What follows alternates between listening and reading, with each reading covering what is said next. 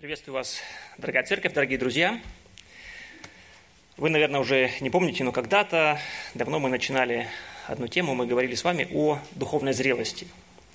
Мы говорили о том, э, что духовная зрелость не измеряется какими-то внешними показателями – ни время, когда мы, сколько мы уже находимся в церкви, ни какая-то активность, которая, а, которую мы делаем в церкви, какие-то служения, какие-то вот то, что мы производим, какие-то какие-то действия в церкви, не то, как нас оценивают люди, другие, на каком счету мы находимся. Все это как бы это внешние показатели, на которые нам очень легко положиться и думать, что вот ну, у меня же вот есть это все, значит, я уже зрелый христианин. Мы говорили о том, что Э, наш духовный рост, он измеряется Христом.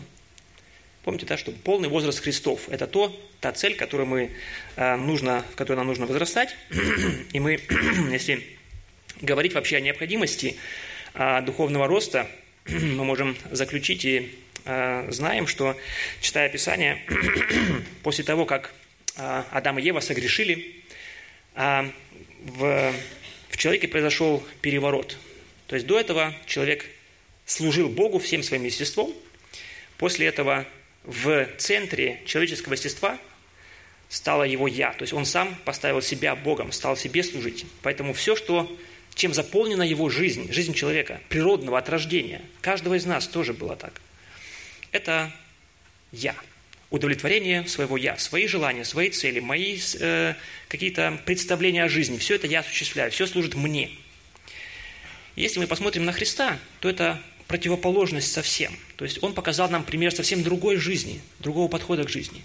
То есть все, что было в жизни Христа, все Его цели, все Его действия, все Его дела, стремления, все Его желания, они все были направлены на то, чтобы исполнить волю Отца, Отца Небесного. Это пример. И вот после нашего рождения свыше, после того, как мы становимся христианами – мы приобретаем способность, возможность жить так же, как Христос, иметь те же самые чувства, как Христос. Только одна проблема при этом остается, что наша вот эта старая, старая природа, наше «я», оно никуда как бы не испарилось, никуда не делось, не, оно остается. И вот поначалу оно вот в такой пропорции обычно бывает, да, что вот наше «я», оно еще остается таким здоровым, большим, потому что мы привыкли так жить. Это нам, ну как, мы, мы не знаем, как по- по-другому жить. Но Бог дает нам уже свою природу, и мы можем жить. И у нас есть желание, уже появляется это желание жить по-другому. И суть духовного роста заключается в том, что вот этого Божьего в нас становится все больше и больше, а наше «я», оно все меньше и меньше становится. Спасибо.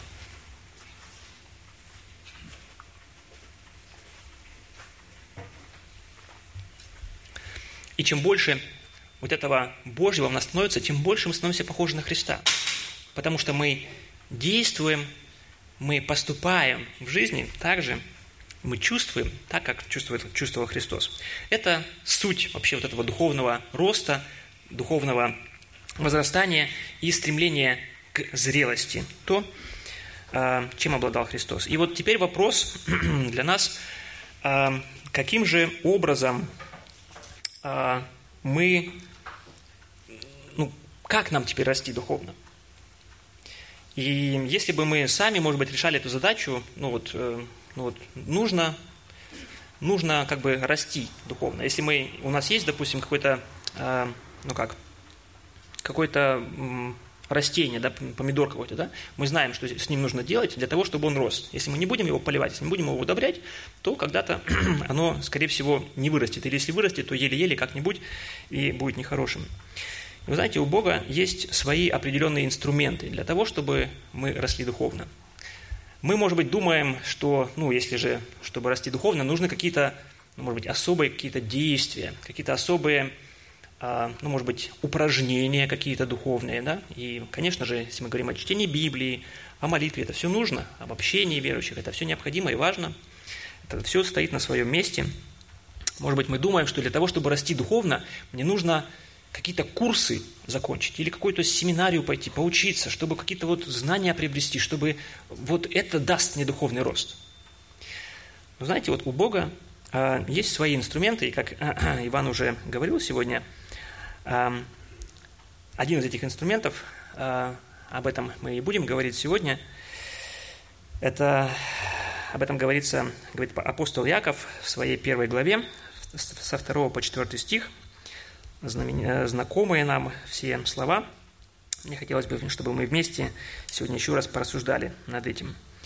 Якова, первая глава, со 2 по 4 стих. «С великой радостью принимайте, братья мои, когда впадаете в различные искушения, зная, что испытание вашей веры производит терпение. Терпение же должно иметь совершенное действие, чтобы вы были совершенны во всей полноте, без всякого недостатка. Чтобы нам, может быть, было немножко легче понять, что а, или увидеть для себя, что этот стих, он напрямую а, касается именно и нашей темы, темы духовного роста. Еще раз, это же место в другом современном переводе. Братья мои, когда на вашу долю выпадают различные испытания, считайте это великой радостью. Ведь вы знаете, что испытания, которым подвергается ваша вера, вырабатывают у вас стойкость. А стойкость должна привести к достижению цели, к тому, чтобы вы стали зрелыми и совершенными, и чтобы не было у вас никаких недостатков. Этот отрывок напрямую говорит нам сегодня о той теме, о чем мы хотели рассуждать, о духовной зрелости, о совершенстве и о том, что нам необходимо для этого. Мы видим если коротко мы э, скажем, что духовный рост происходит в результате того, что мы переносим испытания, переносим испытания, искушения. Поэтому и проповедь сегодня так и называется «От испытания к зрелости». И прежде чем мы начнем как бы детально погружаться в текст, извлекая оттуда то, что Бог хочет сказать нам, чему Он хочет научить нас, давайте сначала посмотрим на конец, начнем как бы с конца – Смотрите, какую цель апостол Яков показывает нам, к чему Бог хочет привести нас. Чтобы вы были совершенны во всей полноте, без всякого недостатка. Вот замечаете, да, вот что-то что особенное, вот что-то он хочет большой-большой акцент поставить на этом. Если бы он просто сказал, Бог хочет привести вас к совершенству, да, этого было бы уже достаточно, по идее. Потому что что такое совершенство? Это, это совершенство, это полнота. Бывает совершенство немножко неполное. Нет, оно уже тогда не совершенство. Бывает совершенство ну, с небольшим недостатком. Нет. Но это как бы уже понятно. Но апостол здесь такой большой-большой, прямо жирным цветом как бы выводит это и говорит, что вот, вот такое совершенство, вот точное совершенство, вот такое совершенство, полное совершенство, вот без всякого недостатка. Вот это хочет Бог провести в нас, произвести в нас. К этой цели нам Бог хочет привести нас, и нам нужно стремиться. Каким же образом вот эту прекрасную цель, которую апостол рисует, каким образом нам можно достичь этой цели? Какой, каким образом каким путем Бог ведет нас к этой цели. Все начинается с искушения. С великой радостью принимайте, братья мои, когда впадаете в различные искушения. То есть речь идет о том, что в нашей жизни случаются искушения. Вот это слово «искушение», оно может иметь как бы два значения. Оно может э, означать э, внутреннее искушение, как бы какое-то стремление или искушение к греху, или же это испытание. Испытание, которое э, означает скорее как бы внешние обстоятельства, э, которые случаются и происходят в нашей жизни. Если мы смотрим э, в контекст этого э, отрывка, смотрите, апостол говорит о том, что мы впадаем в эти различные искушения. То есть, скорее всего, здесь имеется в виду, или апостол имеет в виду здесь именно эти внешние обстоятельства нашей жизни, которые не зависят от нас.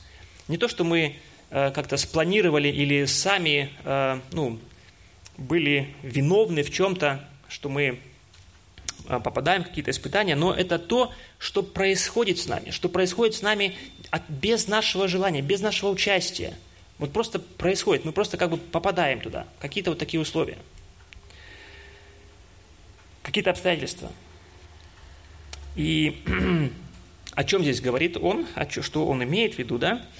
описывая эти искушения, он говорит, что это различные искушения. Да? То есть, опять же, мы здесь для себя должны сделать э, определенный вывод, э, отметить для себя, что речь не идет о каких-то, еще раз, каких-то особых, каких-то вот духовных испытаниях какого-то особого рода, которые бы вот были духовные, а какие-то есть все остальные, как бы, которые не ведут нас к, к этой цели, о чем говорит апостол, о чем говорит Бог. Но эти искушения, эти испытания, они различны. То есть этими искушениями может быть все, что угодно в нашей жизни. Любое какое-то обстоятельство, которое доставляет нам а, неудобства, которое является для нас этим испытанием, все это является вот теми искушениями, о чем здесь говорит апостол – и для того, чтобы, может быть, еще раз более ярко это увидеть, понять для себя, мы можем посмотреть параллельное место э, в первом послании Петра, э, первая глава, 6 по 7 стих. Здесь говорится, «О сем радуйтесь, поскорбев теперь немного, если нужно, от различных искушений, дабы испытанная вера ваша оказалась драгоценнее гибнущего, хотя и огнем, испытываемого золотом, к похвале и чести и славе явления Иисуса Христа». Смотрите, Петр здесь говорит, ну, почти слово в слово как бы передает ту же самую мысль. Я когда э, готовился, мне казалось бы, да, вот что вот, наверное, Петр и Яков, они, наверное, у них был какой-то выезд э, пасторский, да, они выездили, там обсудили эту тему, и теперь каждый пишет как бы, ну, своим э, подопечным, но пишет как бы вообще одно и то же, согласованно. Здесь говорит э, апостол Петр о том, что вот эти искушения – какую они реакцию в нас производят, какую, что они вызывают в нас, как мы воспринимаем эти искушения. В шестом стихе он здесь говорит о том, что они вызывают в нас скорбь. Поскорбев немножко, скорбь. Вот это слово «скорбь», это, оно имеет это значение стеснять, тяготить, опечалить, огорчать, терзать, мучить, скорбеть. То есть вот эти испытания, которые, о которых здесь говорится, это не просто ну, какое-то, ну, какая-то неприятность, какая-то досада, которая вот случилась в моей жизни, мне нужно вот как-то с этим теперь справляться. Но это очень серьезное испытание. Это то, что причиняет мне боль, то, что может казаться, ну, наваливаться на меня с такой тяжестью, что доставляет мне скорбь, горечь, переживание. Об этом здесь идет речь. Опять же, это не какие-то особые духовные э, испытания, искушения, но все возможные вещи, обстоятельства в нашей жизни, которые доставляют нам в нашей жизни реальную боль. То, что нам при, при, при, причиняет эту боль и доставляет эти переживания, эту скорбь. И теперь, если мы думаем об этом, если мы рассуждаем об этом, мы можем задать вопрос, ну как? Каким образом вот эти испытание, как эта боль, эта скорбь, как она может послужить мне ко благу? Кто-то, может быть, подумать из вас, что это, ну, да, в Библии написано красивая теория. И вы, может быть, думаете сейчас про себя, а я вот знаю вот тех-то, и того-то знаю, и ту знаю, тех людей, которые переживают такие скорби. И которые, если я смотрю на них, они далеки от совершенства – они скорее, мы видим, что они скорее раздавлены этой болью. Они раздавлены этой ситуацией, они не знают дальше. Они не знают выхода. Они полны горечи, полны переживаний этого. Или, может быть, вы даже не то, что думаете про других, может быть, вы сами переживаете это сейчас. Переживая какую-то боль или страдание, не знаете, как обходиться с этим. Почему это произошло? У вас вопросы, у вас несогласие. Может быть, даже ропот или обида на Бога, который допустил вам это. И наверняка возникают мысли, ну, а может быть, он не смог, не смог предотвратить это. Почему это происходит в моей жизни? Что же нам необходимо для того, чтобы вот эти испытания, которые происходят в нашей жизни, чтобы они принесли нам пользу? Чтобы мы пришли к этому результату, о чем говорит апостол, к этому полному, прекрасному совершенству, состоянию такому. Для этого нам нужно принятие этих искушений. Если мы дальше идем э, в нашем тексте, с великой радостью принимайте, братья мои, когда впадаете в различные искушения. Принимать. То есть это слово означает э, полагать что-то или считать что-то чем-то, почитать что-то, рассматривать или относиться определенным образом. То, о чем апостол говорит здесь, э, нам нужно тоже понять, разобраться, что э, то, что апостол говорит здесь, что вот этими испытаниями Бог ведет нас к совершенству, это не значит, что эти испытания, эти переживания, это скорбь, это боль, которую мы переживаем, что теперь как бы они не должны вызывать в нас слез, не должны вызывать в нас каких-то, ну, какого-то ну, переживания внутреннего. И что если мы, может быть, у нас текут слезы по, по глазам, э, ну, или по лицу, если какие-то вот э, что-то происходит в нашей жизни, что это какое-то проявление недуховности. Нет, не об этом речь. Но что нам нужно понять здесь? Что когда происходят какие-то переживания, какие-то сложности нашей жизни, нашей естественной реакцией и является как раз а, переживание, является страх, является недоверие, является вот эта вот горечь, которая нас наполняет. Если мы как бы естественно, просто так, как бы как мы привыкли – реагируем на ситуации, которые происходят в нашей жизни, тогда мы можем отдаться вот этим нашим чувствам, которые возникают у нас, которые естественным образом заставляют нас роптать, заставляют нас э, быть, как бы испытывать это недоверие или страх. Тогда эти такие испытания, они могут скорее причинять нам вред, вместо того, чтобы служить благословением они будут скорее разрушать нас, чем созидать. И для того, чтобы эти искушения, чтобы эти испытания, они принесли нам пользу, нам нужно по-другому, нам нужно учиться по-другому относиться к ним. Нам нужно учиться принимать их. То есть принимать – это осознанное действие, которое я совершаю. То есть не просто вот оно случилось, что-то в моей жизни, и я ожидаю, думаю, что вот мои чувства, они будут сразу как бы восторгаться, э, о Боге, о том, что а, слава Богу, что во мне произошло э, какое-то, какое-то несчастье, что какая-то, кто-то, может быть, э, умер, или какой-то диагноз у меня поставили, какой-то э, страшный, да, что я переживаю боль. Не об этом речь, но нам нужно учиться, переживая эти страдания. Случаются, когда они в нашей жизни, нам нужно принимать, учиться принимать их осознанно. И принимать не просто так, знаете, как, ну, скрипя зубами, да, ну ладно уж, ну что ж теперь сделать, но все равно ничего не могу сделать, ну надо будет теперь проходить да, через эти испытания. Не такое принятие. Ну смотрите, в самом начале, с чего начинает апостол Павел, а, апостол Яков здесь говорить, принимайте с великой радостью. Принимайте с великой радостью. Нам нужно учиться те страдания, те испытания, которые случаются в нашей жизни, рассматривать их как этот Божий инструмент – и учиться реагировать на них по-другому, с принятием и радостью. И опять же, это легко сказать, и слава Богу, что апостол не просто оставляет нас, да, давая такую сложную задачу, я думаю, мы все переживали это, что это боль, когда больно, тогда очень сложно радоваться. Это не просто радоваться. И апостол не просто оставляет нас этой задачей как бы школьника, не знаю, какого-нибудь первоклассника, давая ему интегральное какое-то уравнение, да, вот реши теперь. Это невозможно. Ну, апостол или Бог посредством его дает нам также и помощь. Он показывает нам, каким образом, как мы можем достигать этой цели, как мы можем проходить эти испытания таким образом. Смотрите, стих 3 э, говорит об этом. Как мы можем принимать эти испытания, принимать с радостью, этому поможет наше знание, определенное знание. Зная, что испытание вашей веры производит терпение. Для того, чтобы мы могли правильно проходить эти испытания, нам нужен правильный настрой нашего ума. Мы должны правильно думать в этот момент.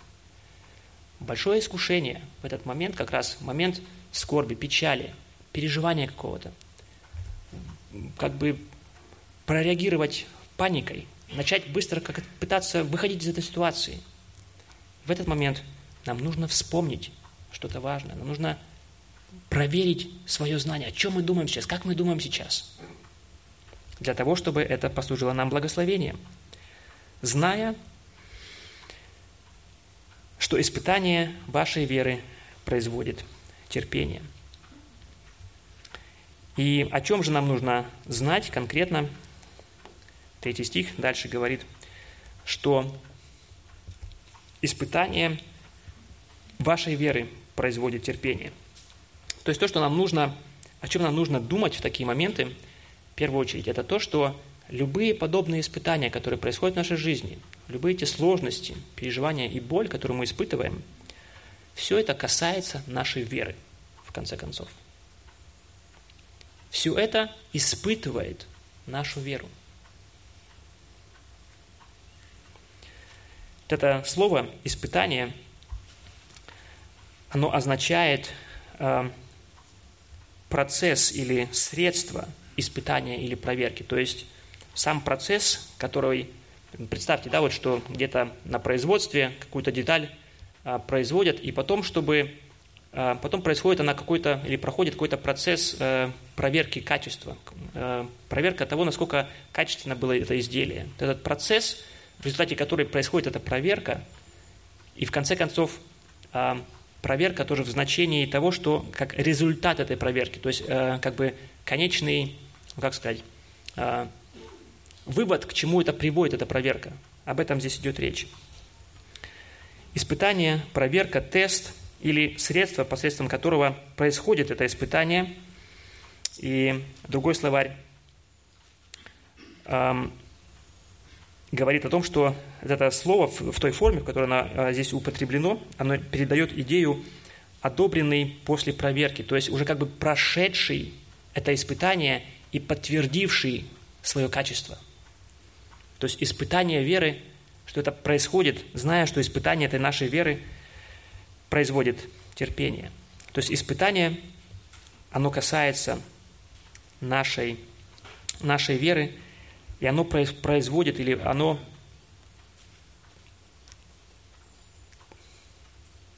не совсем русское слово, тестирует, оно производит оценку, оценку качества нашей веры – и это не удивительно, потому что то, что Бог как бы так сильно озабочен нашей верой. Мы уже сегодня э, во вступлении читали э, из э, книги э, послания евреям о том, что эта вера, вера живая, она важна. Она важна для нас. И если мы подумаем, то вот эта вера – это то, что единственно отличает детей Божьих, рожденных детей Божьих, от язычников, а тех, кто живут еще во грехе, кто не рожден свыше. И поэтому для Бога очень важно укреплять и заниматься с тем, чтобы наша вера возрастала, и чтобы она была проверена, и чтобы она была настоящего, хорошего качества. Потому что мы знаем тоже из Писания, что не всякая вера, не просто убеждение, что есть Бог, не просто утверждение, что да, я знаю, что есть Бог. Не такая вера спасает. И об этом а, тоже есть предупреждение очень много в Писании об опасностях ложной веры, которая спасения не приносит. А, сам Господь Иисус в притче о а, почвах, о разных, о сеятеле, э, в Евангелии от Матфея, в 13 главе, 20-21 стих, он говорит о том, что посеянное на каменистых местах означает того, кто слышит Слово и тотчас с радостью принимает его – но не имеет в себе корня и не постоянен. Когда наступает скорбь или гонение за слово, тотчас соблазняется. Вот это те испытания, те сложности, которые происходят в нашей жизни, они как раз и проверяют качество нашей веры. Насколько в нас есть действительно познание, правильное отношение к Богу, как к тому, кто является нашим Господином – насколько мы подчинены Ему и доверяем Ему. Потому что если мы приняли ложное, ложное Евангелие, да, вот это еще одна модель, возможная модель нашего поведения, где я живу для себя, и потом в какой-то момент говорят ко мне, приди ко Христу, впусти Христа в свое сердце, и Он будет решать твои проблемы. тебе будет хорошо вместе со Христом. Ну, конечно же, я хочу, чтобы мои проблемы решались, чтобы Христос, Бог решал мои проблемы. И мы вроде бы соглашаемся, мы вроде бы выходим вперед и делаем какие-то действия, считаем себя, может быть, даже верующими, но живем дальше для себя.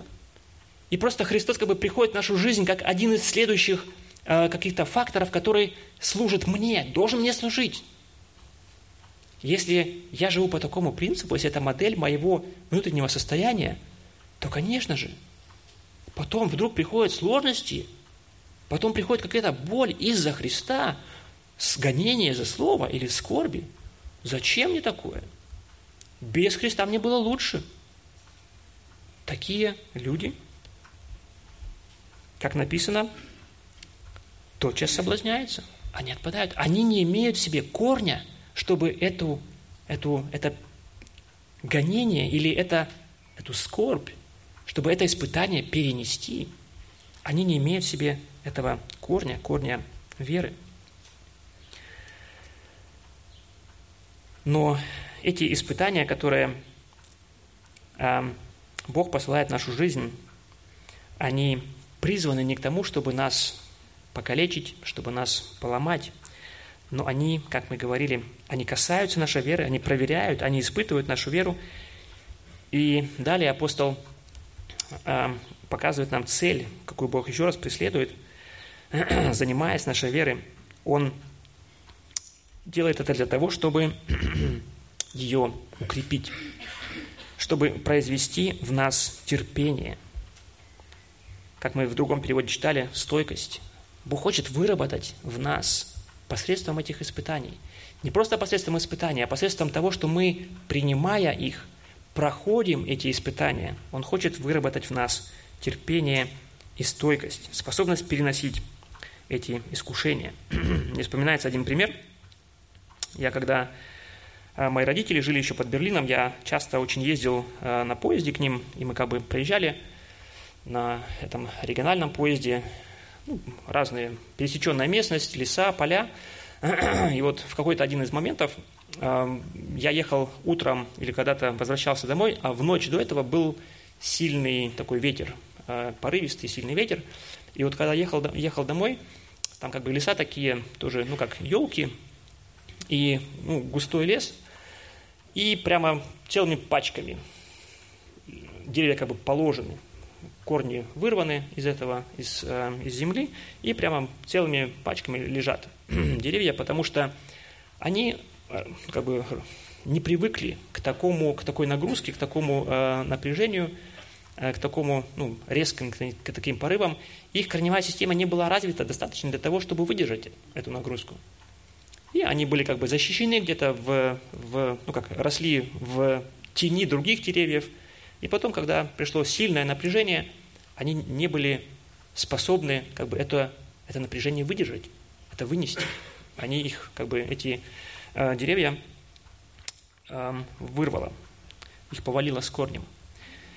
И наоборот, если я вот нашел такую картинку, да, смотрите, дерево, которое растет где-то, похоже, где-то в горах. Скорее всего, оно постоянно подвержено разным ветром, которые там свободно гуляют. Там нет никакого, никакой защиты, негде укрыться. Но смотрите, к чему привело это. К чему привело эта постоянная нагрузка на это дерево. Да?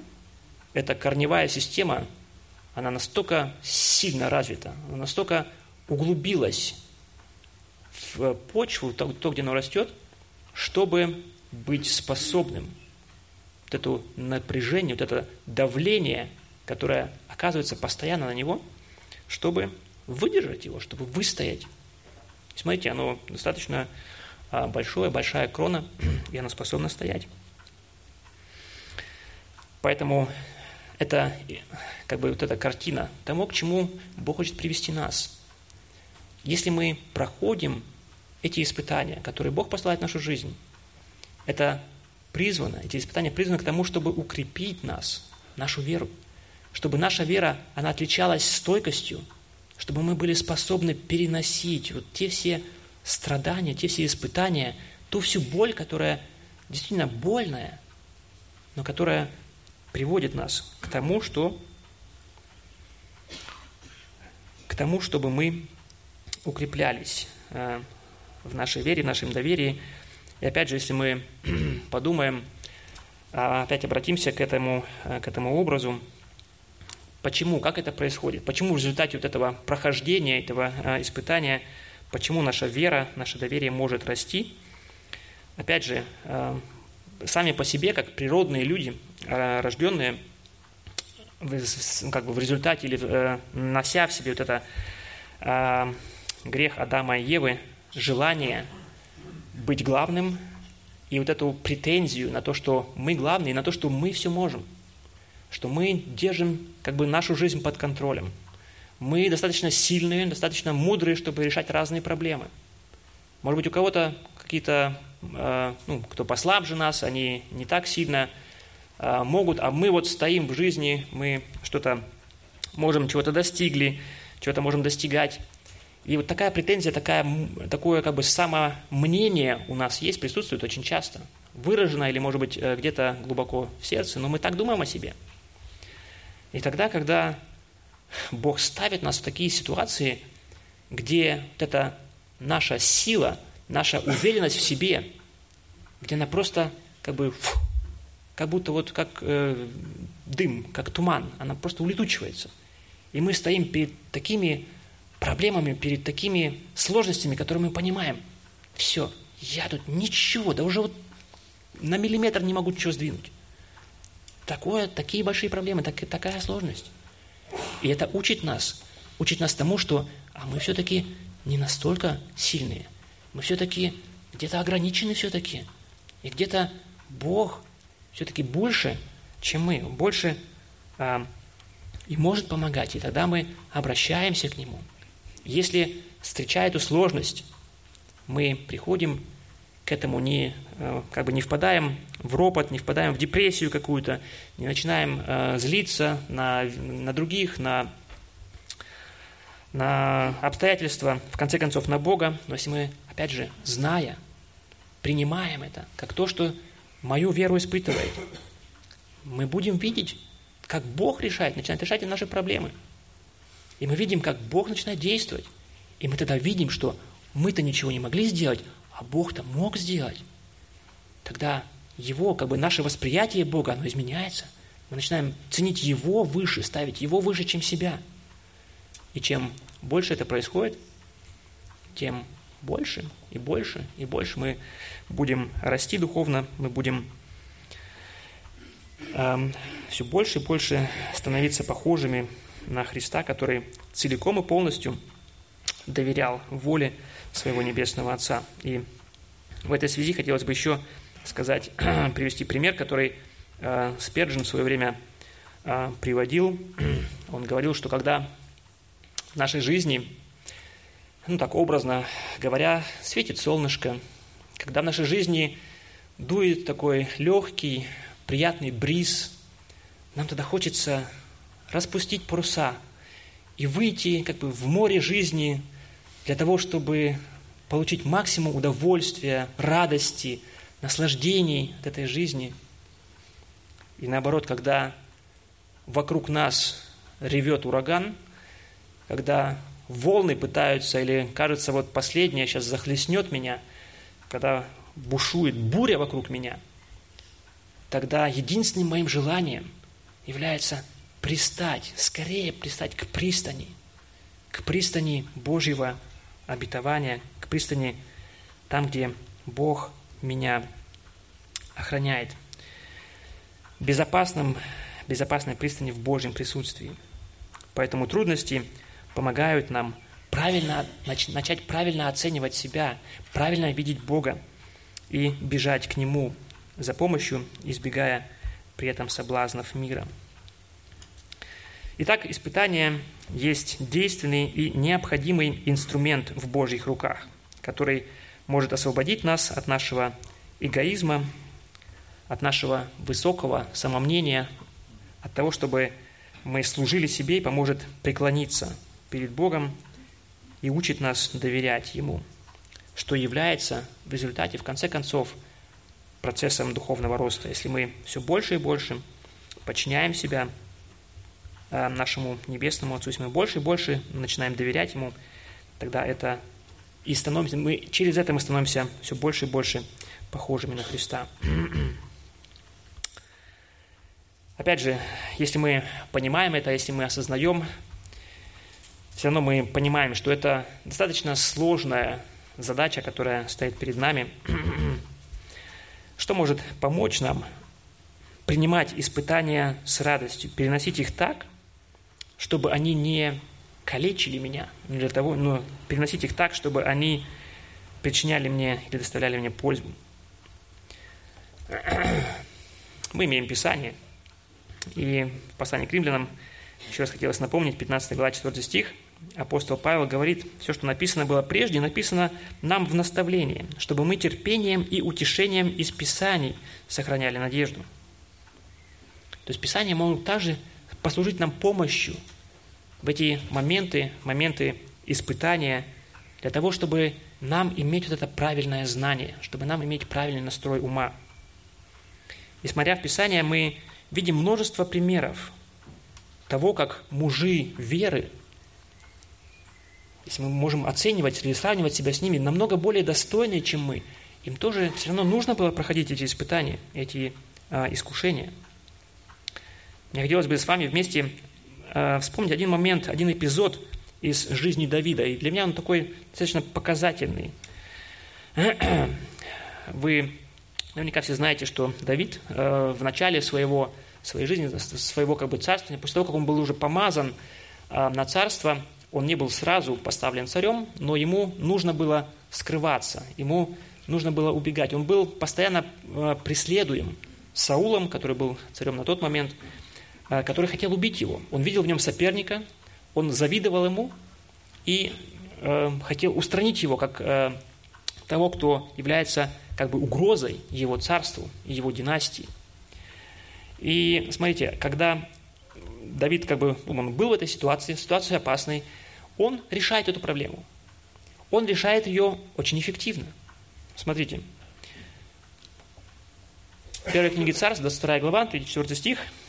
Здесь говорится, «Оттуда пошел Давид в массифу Моавицкую и сказал царю Моавицкому, «Пусть отец мой и мать моя побудут у вас, доколе я не узнаю, что сделает со мною Бог и привел их к царю Моавицкому, и жили они у него все время, доколе Давид был в оном убежище.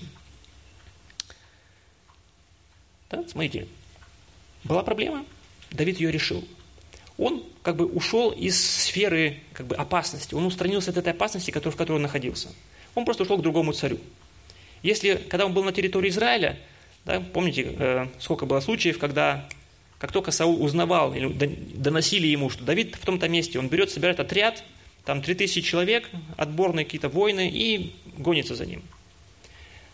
Давид ушел просто, ушел из Израиля, ушел к другому царю. Это уже не просто так теперь. Теперь уже Саул не просто не может просто взять какой-то отряд свой и пойти теперь к другому царю, сказать, э, я хочу э, за Давидом погоняться. Если он придет на другую территорию, там будет другая армия, которая его встретит. Понятно, что это уже было невозможно. То есть Давид решает эту проблему. Но смотрите, что происходит дальше. С пятого стиха мы читаем. «Но пророк Гад сказал Давиду, «Не оставайся в этом убежище, но ступай, иди в землю Иудину». И пошел Давид, и пришел в лес Херет. Смотрите, Бог не оставляет его в этом, как бы в, этой, в этом положении безопасным – он ему специально говорит, иди обратно, иди туда, где ты в опасности находишься. Иди туда, где Давид тебя может схватить. Саул, может тебя схватить. И опять же, мы должны понимать, что это не было просто какие-то, ну как, э, такие упражнения, да, где они, может быть, на деревянных мечах там по, по, побились вроде бы, да, потом э, посмеялись, обнялись и, и, и все прошло. Если бы Сави, э, Саул поймал Давида, если бы он попал в его, как бы, ну, в его руки, то Давиду было бы плохо, он, он был бы скорее, он был бы мертв. Это была реальная опасность, в которой находился Давид. И тем не менее, Бог посылает его туда, говорит, тебе нужно идти туда. И именно среди этих испытаний, именно среди или благодаря вот этой постоянной опасности, в которой находился Давид, вера Давида, его привязанность, его доверие к Богу, они росли. Потому что он учился, переживал на практике Божью заботу, его водительство, его охрану. И теперь, когда мы читаем его псалмы, мы видим это переживание его сердца, то, о чем он пишет. Если мы... Нет этого текста, но мы, я зачитаю вам Псалом 56, а, с 1 по 12 стих. Здесь говорится, «Начальнику хора не погуби». Писание Давида, когда он убежал от Саула в пещеру. «Помилуй меня, Боже, помилуй меня, ибо на Тебя уповает душа моя, и в тени крыл Твоих я укроюсь, доколе не пройдут беды. Воззову к Богу Всевышнему, Богу, благодетельствующему мне. Он пошлет с небес и спасет меня, посрамит ищущего поглотить меня, пошлет Бог милость свою и истину свою. Душа моя среди львов, я лежу среди дышащих пламенем, среди сынов человеческих, у которых зубы копья и стрелы, и у которых язык острый меч – Будь превознесен выше небес, Боже, и над всей землей да будет слава Твоя. Приготовили сеть ногам моим. Душа моя поникла. Выкопали предо мною яму. И сами упали в нее. Готово сердце мое, Боже, готово сердце мое. Буду петь и славить. Воспрянь, слава моя, воспрянь. Псалтыри гусли.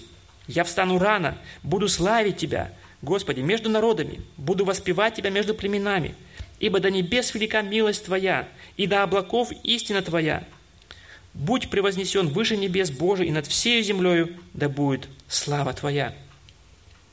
Смотрите, какой восторженный псалом, где он восторгается именно Богом, Его, его качествами, где он воспевает свою Божью близость, Его заботу о нем. Смотрите, опять же, он не переживает, он не пишет этот псалом где-то, ну как, сидя где-то в царском дворце, на диване, да, наслаждаясь всем, опять же, имея все необходимое, и так в таком благодушном состоянии он как бы восторгается Богом. Нет. Он в опасности. Он переживает, ему сложно, ему страшно. И во всем этом он переживает Бога. Переживает Бога особенно, так как он бы никогда не мог пережить его там, находясь у этого царя Моавицкого. Но здесь он, проходя эти испытания, он учится. И учится, и воспевает, восхваляет, восторгается теперь Богом, который его хранит, который посылает ему свою охрану, который бережет его, который проводит его через все эти испытания. Это приводит его к восторгу, к восторгу о Боге. Если мы могли бы дальше читать, могли бы смотреть дальше, следующие примеры Иосифа, Моисея, Петра, Павла. Им также нужны были эти переживания. Так же, как когда-то Бог Давида послал обратно эм, для того, чтобы он был в опасности, чтобы он учился там, чтобы его вера тренировалась, чтобы она становилась стойкой. Также и следующим другим людям, другим мужам Божьим, это было необходимо, чтобы их самонадеянность была сломлена, чтобы в их сердцах не было места гордости, чтобы их вера также укреплялась в перенесении страданий. И опять же, мы можем заключить это или можем как бы взять эту мысль для себя. Если такие, ну как сказать, выдающиеся люди, как Давид, Иосиф, Моисей, Петр, Павел – если они нуждались в этих искушениях, если они, им нужно было переносить эти испытания для того, чтобы их вера росла, тем более мы нуждаемся в этом. Мы можем вооружиться этой мыслью, что нам необходимо, необходимы эти испытания таким же образом. Мы ничуть не лучше, не выдающиеся, чем, чем они, и если им это было необходимо, нам это нужно таким же образом. И при всем этом мы также можем иметь, или мы имеем и можем использовать это для себя, это великое обетование, которое также Господь дает нам в первом послании к Коринфянам, 10 глава, 13 стих. «Вас постигло искушение не иное, как человеческое, и верен Бог, который не попустит вам быть искушаемыми сверх сил, но при искушении даст и облегчение так, чтобы мы могли перенести». Поэтому в любом испытании, в любом искушении – это то знание, которое нам необходимо в тот момент.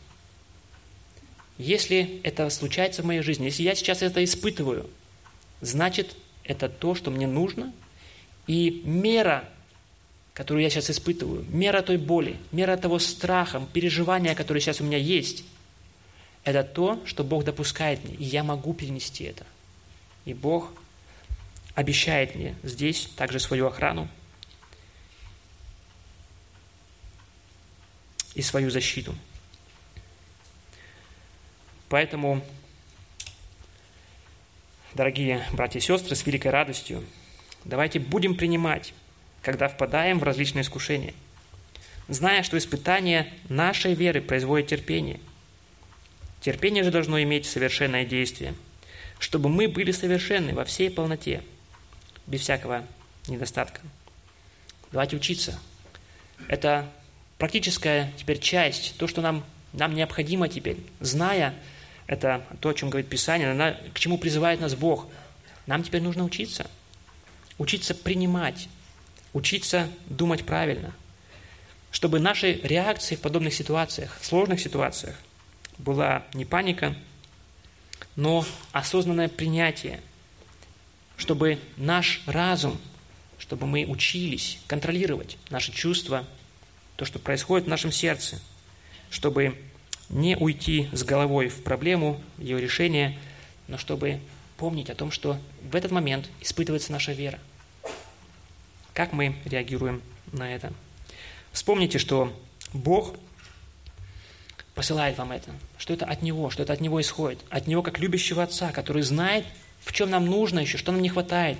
Он знает, где нам необходимо еще пройти какой-то урок, что-то понять, что-то исправить, что-то изменить, от чего-то отказаться.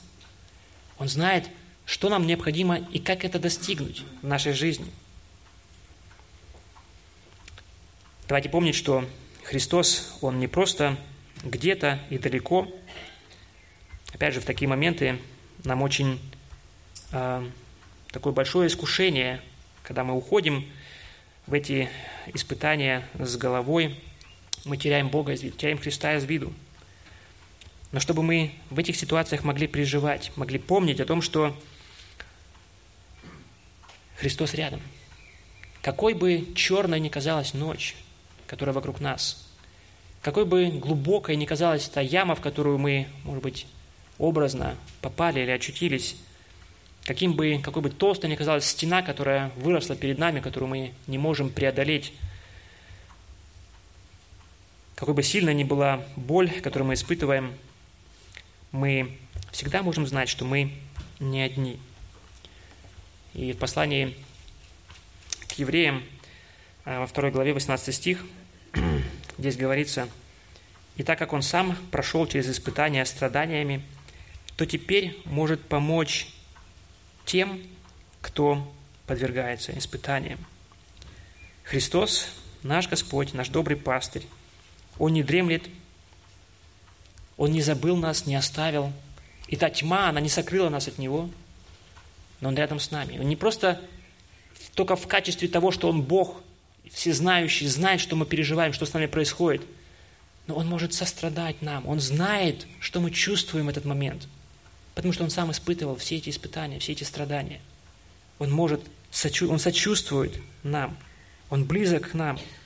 И мы можем, веруя, проходя эти испытания, принимая их, мы можем ближе и ближе становиться к Нему, переживать на практике то, что Он близок к нам. Так же, как Давид, мы можем переживать Его избавление, Его искупление, Его защиту. И также как и Давид, мы вместе можем впоследствии радоваться, радоваться, славить и поклоняться Ему. Мое желание, чтобы мы, это как практика на следующую неделю, может быть, даже сейчас, когда мы разойдемся, закончится служение, чтобы мы, может быть, могли бы друг с другом поделиться, каким образом мы проходим эти испытания, где у нас были такие ситуации, где было очень сложно, и где мы, как Давид, видели, когда мы доверяли Богу, как Он начинал действовать, как Он решал наши проблемы, как Он избавлял нас. Можем поделиться, чтобы это было также ободрением для нас, э, друг для друга. И давайте не забывать и готовиться в те моменты, когда мы впадаем в эти искушения, чтобы мы были уже приготовлены правильно реагировать на них. Аминь. Аминь. Давайте помолимся.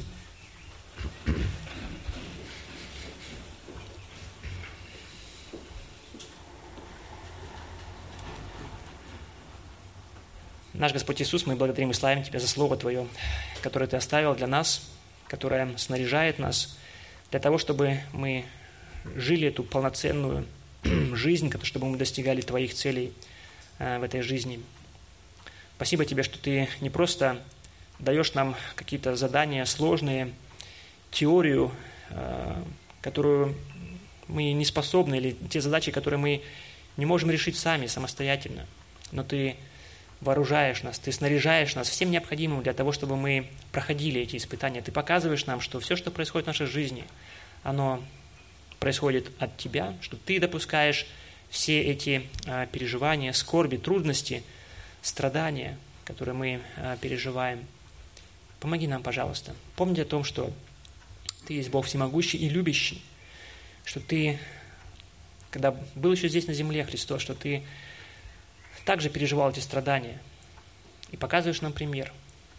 Пример прохождения этих страданий без э, горечи, без обиды, без злобы, но в уповании. Уповании на Тебя, что Ты Бог, Бог Отец, Бог любящий, способен сохранить и защитить нас и вывести снова к берегам тихим, для того, чтобы мы могли идти дальше, могли славить Тебя, научившись переносить эти страдания.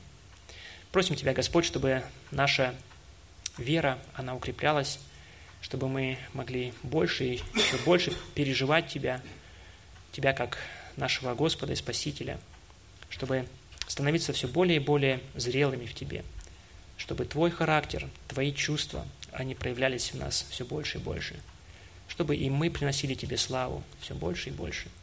Просим Тебя об этом во имя Твое, Господь. Аминь. Amém.